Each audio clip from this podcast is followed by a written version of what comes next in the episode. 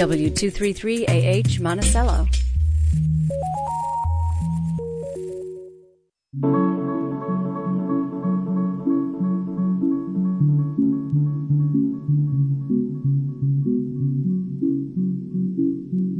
Hello, hello, hello, and welcome to the local edition. News and information to keep you connected, Catskills and Northeast Pennsylvania. I'm your host for this Thursday evening, Patricio Robayo.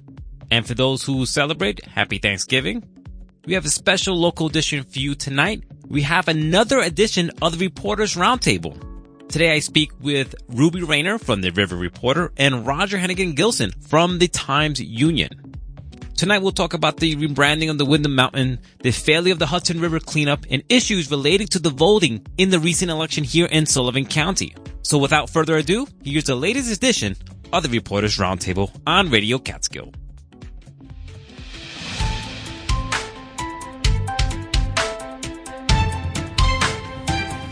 Welcome to this edition of the Reporters Roundtable. I'm your host, Patricio Robayo. Today I'm joined with Ruby Rayner from the River Reporter, Roger Hannigan Gilson from the Times Union. We'll be discussing some of the top stories of the month and delving into what our local reporters are currently investigating. We have a busy agenda, so let's get straight to it. Roger Hannigan Gilson from the Times Union. I'd like to begin with you. You covered a story on Windham Mountain, a widely recognized ski resort that's undergoing a rebranding process. Could you share more details on exactly what's happening and how has the rebranding of Windham Mountain as Windham Mountain Club impacted traditional skiers in the Catskills, according to your article? It's yet to be completely seen just because it is not the ski season. Uh, but there's been, uh, kind of a large reaction from the traditional skiing community in Windham. Essentially earlier this year, Windham rebranded from Windham Mountain to the Windham Mountain Club. And it wasn't just an aesthetic rebrand or surface thing. They are selling memberships now. They are $175,000. It's like a lifetime thing. There's also annual dues that are 9,000 and will increase as time goes on. But essentially uh, you get a lot of kind of extras at first from this membership. For instance, there's going to be a private golf course. They're upgrading their current club, which was only available to members of the old club. They're also building this Hudson River outpost, which will be on the Hudson River as the name suggests. And they'll have kayaking and that type of thing. So they're expanding their amenities for the members of this new club. The amenities haven't really been constructed yet, but they've thrown open the door for these $175,000 memberships. They're currently attempting to sell them. The backlash kind of happened before the details were known. Essentially, like on social media, I say the word essentially a lot. I'm just realizing, but on social media, there was a post in which a worker for Windham would climb the ladder and was taking down the Windham mountain sign and it said goodbye to the old Windham Mountain. And then it said something like introducing the Windham Mountain Club. So people were like rubbed the wrong way because of the exclusivity of it. And then details started to come out, many of which were in the original article I wrote. You're not going to be able to get day passes on Saturdays anymore. So you can get a day pass for Friday. You can get a day pass for Sunday. But if you want to ski on Saturday, it needs to be part of a two day package. You need to get two days. And this frustrated some skiers because they just wanted to, especially if they were local, just pop in for half a day or a day. And that would be impossible under this new structure. Social media was quick to respond. Their, their Windham's Instagram got all these reactionary comments. There was a parody site or a parody Instagram account called Windham Idiocy underscore mountain. And they were really questioning the direction of Windham. Windham, and I talked to a couple people that said that their social media people didn't handle the criticisms very well. They blocked the parody uh, site from commenting on their posts. They also took down a lot of the posts themselves where there was a, a, lot of controversial statements below.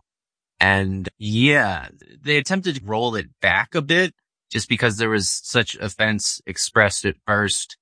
But more is coming out now and it seems like their concerns aren't unjustified. There's going to be, I have an article coming out tomorrow about this, but it was going to have some more information about exactly what Windham Mountain Club wants to do in the future. A couple other key points. They're lowering their cap this year. The amount of skiers that can ski the mountain at once is going from 4,500 to 4,000 that's if you get a ticket, that's a good thing because there's shorter lines and that kind of thing. But there's concerns that they're just going to continue to cut it down. When you mentioned the price tag, that's the first thing I thought about is that it's going to price out a lot of the locals. And I mean, it's a be, humongous price yeah. tag. You have to be like, I don't know how rich you have to be to afford, but quite rich. And it seems like it's sort of a trend that's happening now. These just take it back, like the Sullivan Catskills was like famous for the Borscht Belt. And mm. it's not the sort of resurgence of these resorts, but they're such high end numbers. We had here in Sullivan County open up a high end spa. We got YO1 and it's really from the get go, it was not affordable to the locals. It, it, was just really high priced. And, and now I don't know. Wow. Right now it's in limbo it is actually going to be part of a new village in Thompson. You talked about in your article about a lifetime membership for 175,000. Like who has 175,000 laying around? I have no, I do not know any of these people. They must be good people to know, but I don't know them. Yeah, it's exorbitant. And on, when you do see this, there, I was talking to somebody who was in the know in the ski industry and they were talking about just how consolidation was happening.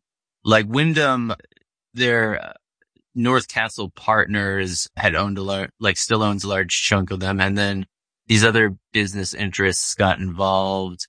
And so it's not consolidating, but one of the things, the term the person we use is they would like kicked them up as in kicked them up to a higher economic class. And that that's been suggested what kind of Windham is doing. And yeah, if you see the price tag, $175,000, they clearly are. The question is like whether this is economically feasible because it'll be revealed in the next article, but they're not even attempting to sell a huge amount of these memberships. So what's going to happen to the town of Windham? It's reliant on those ski dollars coming in yeah, the local people coming in, more people coming in. So they're using restaurants and everything around uh, the area there. Yeah. And it's, yeah, a lot of things are getting kicked up and it's, it's always like amusing to me because, you know, uh, so many, so many things in the Catskills and the Hudson Valley are being like kicked up a notch and like they're not, um, selling, not, they're not trying to, uh, capture like the, the local customer base and so, yeah, they're capturing the customer base from downstate, but it just occurred to me a couple days ago. If you lived in Hudson or Catskill and someone was like, Hey, what is someone from New York City like? You'd be like a very wealthy white person, but the, we only get a small segment of the population of this city up here who it, are going to these more expensive establishments. It, it just struck me. New York City is one of the most economically and racially diverse place on the planet. It's just that the segment of the population that we see in the Hudson Valley and the Catskills is just like a smidgen, a very specific subsection of uh, the city. Yeah, I totally agree with that. There's a whole population that said that will enjoy some of those things, but just can't afford them. Yeah. Uh, that's sad there. Let's move into this other article about the environment. Environmental groups called dredging of the Hudson a failure in the in your new report. So why do they consider General Electric's the dredging of the Hudson River a failure? Okay. Long story short, from 1947 to 1977, GE dumped something, yeah, like 1.2 million pounds of PCBs in the Hudson River from their plants north of Troy there were there was tons of litigation, but eventually the EPA, or as a settlement, they agreed to dredge the Upper Hudson, that is in between the Troy Federal Dam and their plants, uh, 20, 30 miles upstream from there. They did the dredging. The PCB rates fell, but then the theory behind the whole thing and why the, the EPA agreed to do this is that the levels of PCBs in the river would continue to fall after the dredging.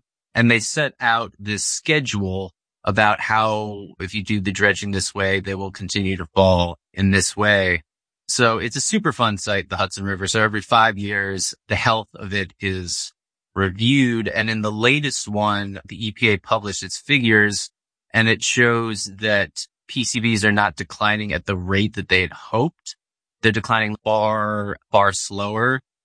And there's essentially two measures they take. They take samples from the sediment in the bottom of the river and then they test fish because that's a big part of it. You're, you're not supposed to eat fish from the upper Hudson and you're only supposed to eat like a fish a month from the lower Hudson because it's toxic. PCBs are carcinogens. Um, and the problem with that is that people still do fish and, and some of it is like subsistence fishing because there's like a free river full of fish and a lot of people rely on that. So that, that's a big issue, but essentially in the last measurement, the concentrations in fish and the concentrations at the river bottom actually went up, which is the opposite direction that it's supposed to be going, obviously. Uh, Riverkeeper Scenic Hudson, there was a couple independent environmentalists and also the Sloop Clearwater people from there held this conference on these findings and said that they didn't have a prescription going forward, but that the things were clearly not turning out as they should. And there's been these efforts on the state's part because EPA is federal, the DEC, the, our version of the EPA has been pushing to dredge the lower Hudson, but that's all polluted too because it flows downstream.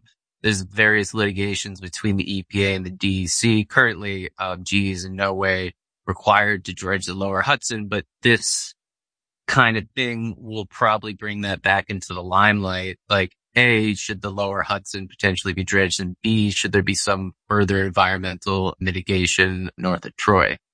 I was taken back about that, the consumption for fish, because I didn't really know that there was a limit of how many fish you can eat. And even oh, that's yeah.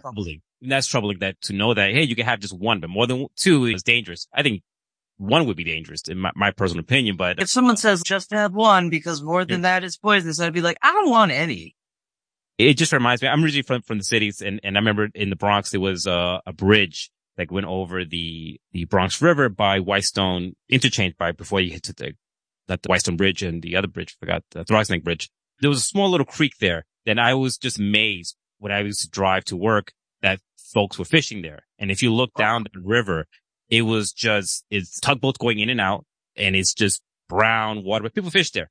I don't, I'm not saying they, they consume the fish there, but they just like fishing it's, have you heard from any sort of people who are enjoying the fish there, how this is hurting their sort of lifestyle or anything like that? Has that come up? It's funny. So I'm, I'm in the Hudson Valley. I'm along the lower Hudson and yeah, people fish it. People, there's a couple, there's like fish that spawn in the Hudson River and then there's fish that live in the Hudson River traditionally people have always caught and ate fish that spawn in the Hudson River because they're ocean fish and they're, they're not as dirty and that kind of thing. But in Stockport, where I was living in Columbia County, it abuts the Hudson River. And they had people that there's this little pocket park and people had grills attached to the trees and they would just grill up the fish. Some people don't know that they're not supposed to eat fish from the Hudson. Part of this is at the spot I was describing, there's often people from the Bengali community there. And there's like a posting in English, but I'm not sure if that there should be postings in Spanish and Bengali and that kind of thing. Cause it's a health issue. It's a health issue. Some people don't know. B, some people are like, eh, whatever. And they're not very concerned. But yeah, people still eat the fish and it's a free meal and it's delicious. It's unfortunately slightly poisonous. You're listening to the Reporters Roundtable on the local edition. We'll be right back.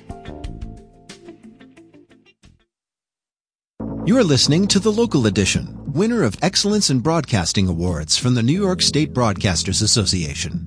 Radio Catskill. Listen local.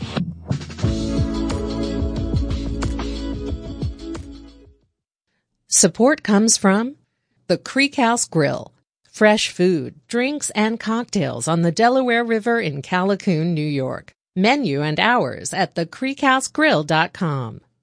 From the Forestburgh Playhouse, live entertainment in the Sullivan Catskills since 1947.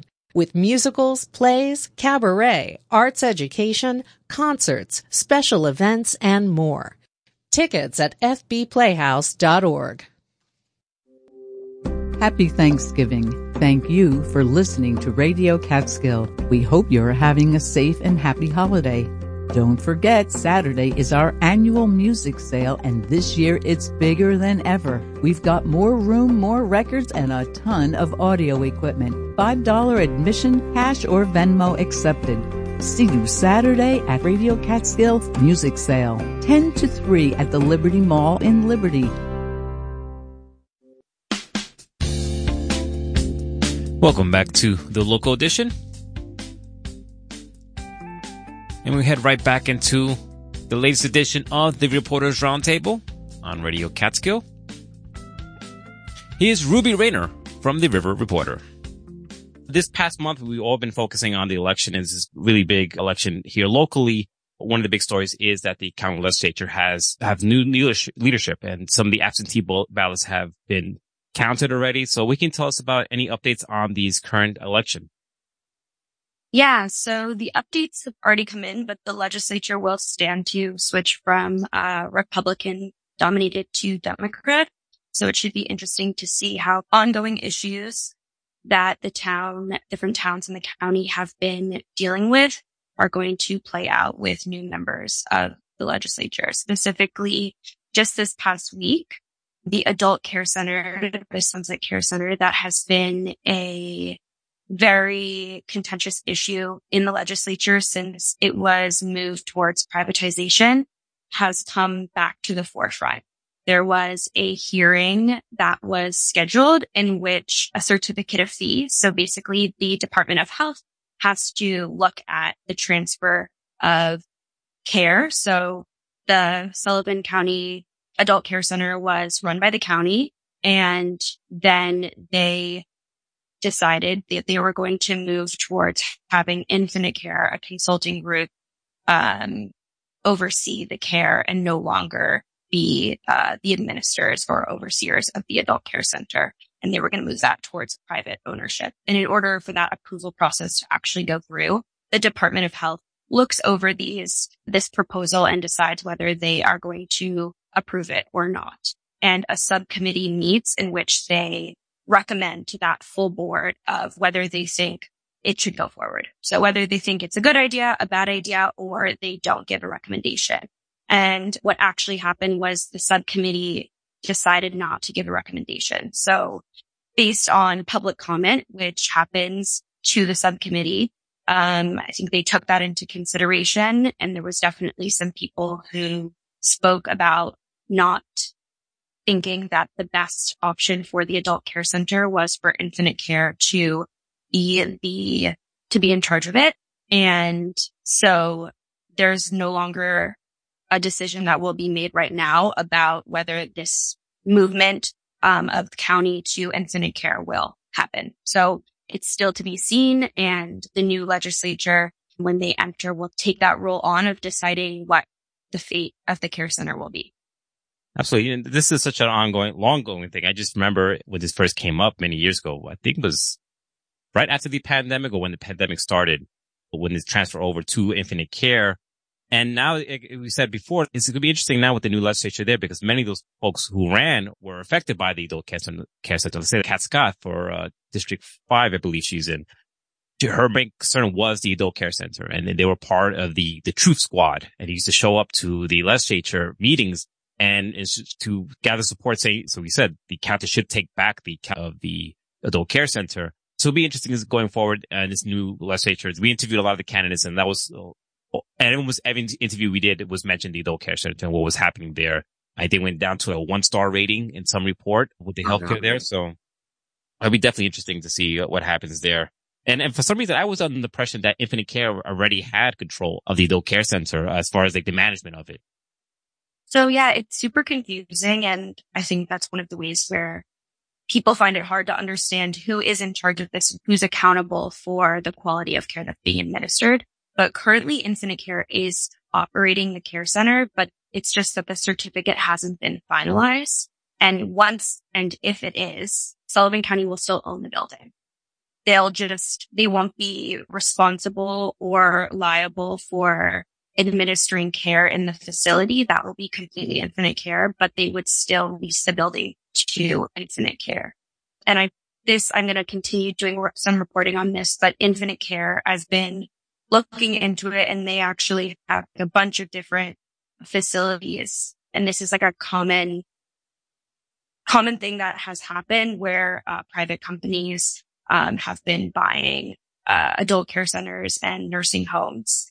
So it's people worry because there's no one to necessarily they can go to for accountability. So when it's run by the county, you can say to your local representative, I'm not happy with the care that my family member is receiving and I'm going to exercise my vote in this election to show that there's some, someone to answer to that. Uh, whereas when it is in the, when it, the, a concern that people have of when it's transferred to private ownership is that there is no uh, single person or people. It's harder to determine who's responsible for answering to potential issues that may arise. Uh, one thing I, I always noticed that Infinite Care hasn't come to any of the legislature meetings to respond to what happened. I remember them coming to in the very beginning to do a presentation about what kind of care they give and what kind of the other facilities they have. But after that, I have not seen them in my memory of coming to a meeting to respond to the things that are happening. I find that surprising. You have a story here about a voter who's got into trouble when she went to went to vote, ran into some trouble here. And I know here in Suffolk County, they made some effort as how to streamline that effort with electronics and electronic uh, sign up books. So, what, what can you tell us about this story? Yeah, I think stories like this, where it's like an individual experience, and it could seem innocuous or just like a one off, but it gives us a view into how people actually are their experience with voting and also how our bureaucracy works. Helen Dameron Vale went to vote in the town of Delaware on election day and she wasn't able to. So she gets to the polls and the poll workers say they can't find her uh, name in the voter rolls and they're not sure that she'll be able to vote. And she told the River Reporter that she was pretty sure that she registered to vote when she changed her address on her license. And she actually had a jury summons with her and she was like, what's better than a jury summons to show that I should be able to vote here? So she shows the poll workers the jury summons and they're like, sorry, we can, we can't find you. You're not going to be able to vote. And so she says, okay, can I vote through affidavit? And an affidavit is a vote that allows people with any type of voter issue like this that might come up to vote and then for poll workers to then look at that affidavit vote and decide whether it can or can't be counted later on. And they tell her she can't vote through affidavit. She has to go to Monticello to vote through, through affidavit. And she's like, her husband votes fine. And then they leave. So they go shopping, they do some groceries and then they come back a few hours later and she's, let me just ask them again because she wanted to vote. It's election. And she comes back and she says to them, are you sure I can't vote by affidavit here? She, um, cares for her mother and she's, I don't have time to go, go to Monticello. She has like a friend who looks after her mom who's going to leave at five, but she can't stay later. So there's no time for her to go do that. Um, and they basically then, this is what she said to the River Reporter. They conceded that they checked and they were supposed to give her an affidavit. So then they try to print it for her, but the printer isn't working. And then they try to print it a couple of times and she's okay, that's all right. She said that they were very nice and kind. And she said, I, that's all right. I have to go. And the next day she calls the county board of elections and she explains to them what happened and they tell her that it's too late for her to vote in this one. And she just was very, I think, taken aback and surprised that she experienced um, an issue and it turned her towards thinking about other people who potentially have issues voting. And it made her think about people who are in uh, adult care centers and nursing homes and whether they're able to vote on election day and how easy it could be for them. So it led her on this full um, search and she found this directive that was actually implemented in COVID. And it says nursing homes should have a plan to ensure residents can exercise their right to vote, whether in person, by mail, absentee, or an other authorized process. So it's whether or not, this is, I'm quoting them, whether or not external assistance is available to come into the facility. Nursing homes are required to support a resident in the exercise of their right to vote. such as assisting with absentee or mail-in voting or transporting residents to polling locations or ballot drop boxes in a safe manner.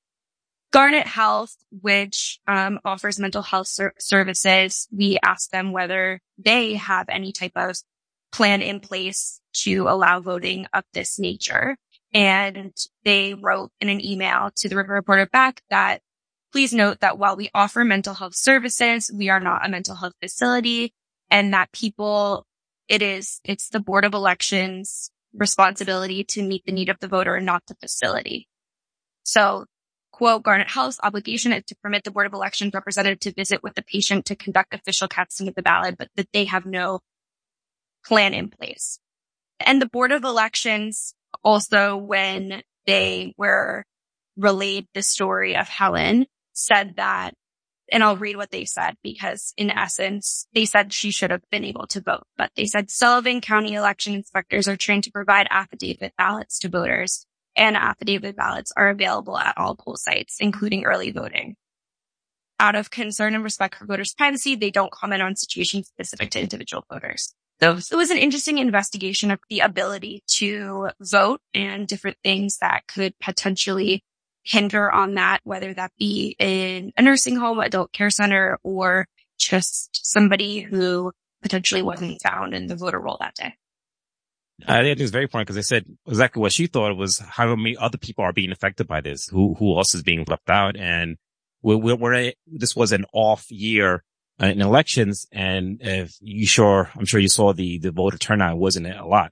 The state in Fallsburg alone last year, last off year voting election was in 2,500 people voted. And this year, I, not counting the absentee ballots, it was less than 2,000 people voted in the town of Fallsburg. So every vote really counts. And some votes last time was decided by just a couple of 10, 20 votes. So it's curious to see how many other people are falling through the cracks during, during this past election. That's great. That's a great story there. Thank you so much for joining me for the latest edition of the Reporters Roundtable. Thank you to my two guests, Ruby Rayner from the River Reporter and Roger Hannigan Gilson from the Times Union.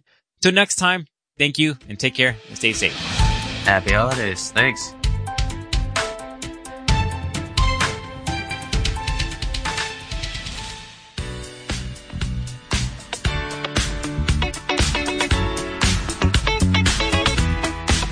And that does it for this edition of the Reporters Roundtable and this edition of the local edition. If you want more of the Reporters Roundtable, you can actually check out our podcast, WJFF, the Reporters Roundtable podcast. We actually have about maybe 15, 20 mi- more minutes of Roger stories, of Ruby stories. You can even check out our YouTube channel. And you actually can see me, Roger, and Ruby all talking to each other. Coming up for you this Saturday, is the annual music sale. And I believe there's so much more stuff this year for sale than previous years. It just seems like things are being donated or coming in. I just went out recently to see all the instruments that we have for sale, the keyboards, electronic drums. There was a nice little acoustic bass that was playing this little on, you know, testing it, not playing it. I was testing it. You know, make sure the strings are working and all that. So if you want to miss, if you want to come to the music sale, it's happening Saturday at the new location at the Liberty Mall at 15 Sullivan Avenue in Liberty, New York. Right next to the Sullivan County Visitors Association Visitor Center and across the road from the Liberty Diner. Like I said, we're gonna have instruments, vinyl, CDs, cassettes, musical instruments, plus a ton of audio components, turntables, stereos, reel-to-reel speakers, and antique radios. Also, affordable vinyls, high value vinyls for collectors, a silent auction, and refreshments, and so much more. Cash or Venmo is accepted. The admission is only $5. This is happening at the Liberty Mall, 15 Sullivan Avenue, this Saturday. Everyone enjoy your evening, your Thanksgiving. Have a good night, Lucy. You're listening to WJFF Radio Catskill, your NPR station for the Catskills and Northeast Pennsylvania. Have a good night. Stay safe. Why, hello, it's Cassie from the Rare Pair Radio Show. Uh, the Saturday after Thanksgiving from 10 to 3 p.m. is Radio Catskill's annual music sale. Saturday, November 25th, 10 a.m. to 3 p.m. It's actually in a new location, the Liberty Mall in Liberty, New York. There'll be an assortment of vinyls, CDs, all kinds of stuff. Components, turntables, stereos, cash in Venmo is accepted, admission $5, and the proceeds go to Radio Catskill. So hope to see you there. WJFF Jeffersonville, W233AH Monticello. You're listening to Radio Catskill